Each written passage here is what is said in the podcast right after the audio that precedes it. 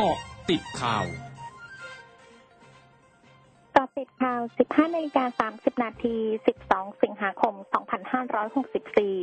นายจุลินทร์ ลักษณะวิเศษรองนายกรัฐมนตรีและรัฐมนตรีว่าการกระทรวงพาณิชย์ในฐานะหัวหน้าพรรคประชาธิปัตย์ระบุถึงกรณีฝ่ายค้านเตรียมอภิปรายไม่ไว้วางใจรัฐมนตรี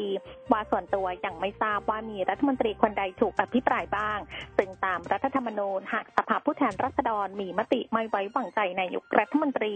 จะส่งผลให้คณะรัฐมนตรีต้องพ้นจากตำแหน่งไปทั้งหมดซึ่งเชื่อว่าหากฝ่ายค้านเปิดรายชื่อผู้ถูกอภิปรายไม่ไว้วางใจออกมาแล้วจะสะท้อนให้เห็นถึงความต้องการของฝ่ายค้านมั่นใจไม่มีบุคคลในฝ่ายรัฐบาลส่งข้อมูลให้ฝ่ายค้านนำไปอภิปรายโจมตีแน่นอนยอมรับเป็นห่วงความรุนแรงในการชุมนุมทางการเมืองชี้ไม่ได้เป็นไปตามวิถีทางของประชาธิปไตยบ่อนทุกฝ่ายอยากใช้ความรุนแรงต่อกันซึ่งขณะนี้รัฐบาลต้องเผชิญกับปัญหาหลายด้านทั้งเศรษฐกิจโรคโควิด สิบเก้า และการเมืองที่ต้องแก้ไปพร้อมกัน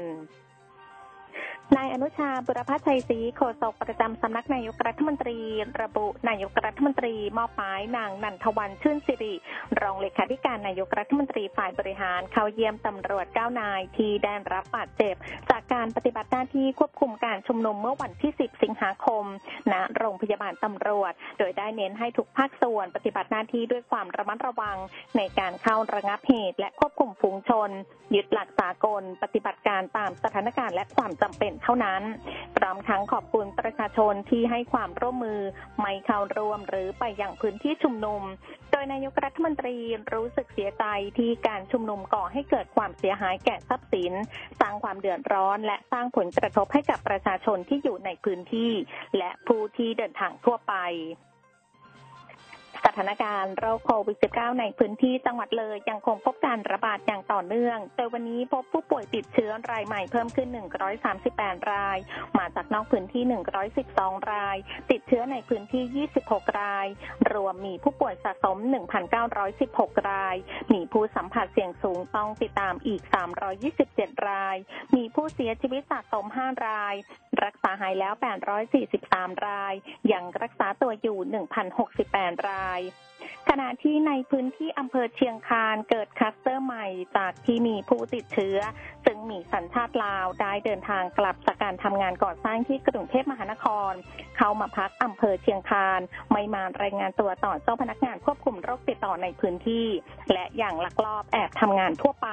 จนเกิดเป็นคลัสเตอร์ติดเชื้อลามไปกว่า สามสิบถึงสี่สิบรายและยังคงรอผลตรวจผู้มีความเสี่ยงสูงและเสี่ยงต่ำอีกจำนวนมาก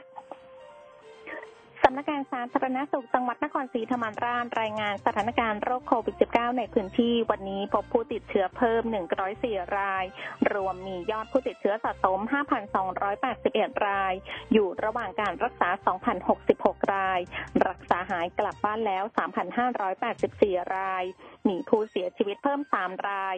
รวมมีผู้เสียชีวิตสะสมสี่สิบเอ็ดรายช่วงหน้าคืบหน้าข่าวอาเซียนค่ะหนึ่งร้อยจุดห้า คืบหน้าอาเซียน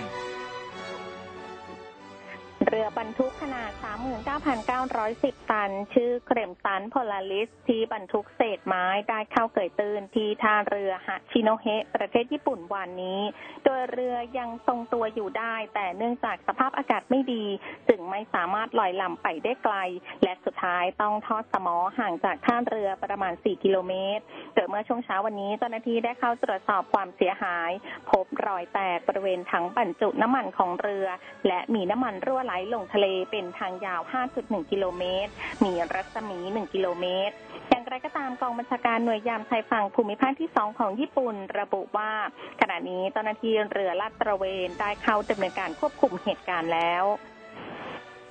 สำนักข่าวซินหัวรายงานวันนี้ว่าสนามบินขนาดใหญ่ของจีนเตรียมประยุกต์ใช้เทคโนโลยีระบุอัตลักษณ์ด้วยคลื่นวิทยุขยายศักยภาพการบริการจัดการกระเป๋าสัมภาระภายในปีนี้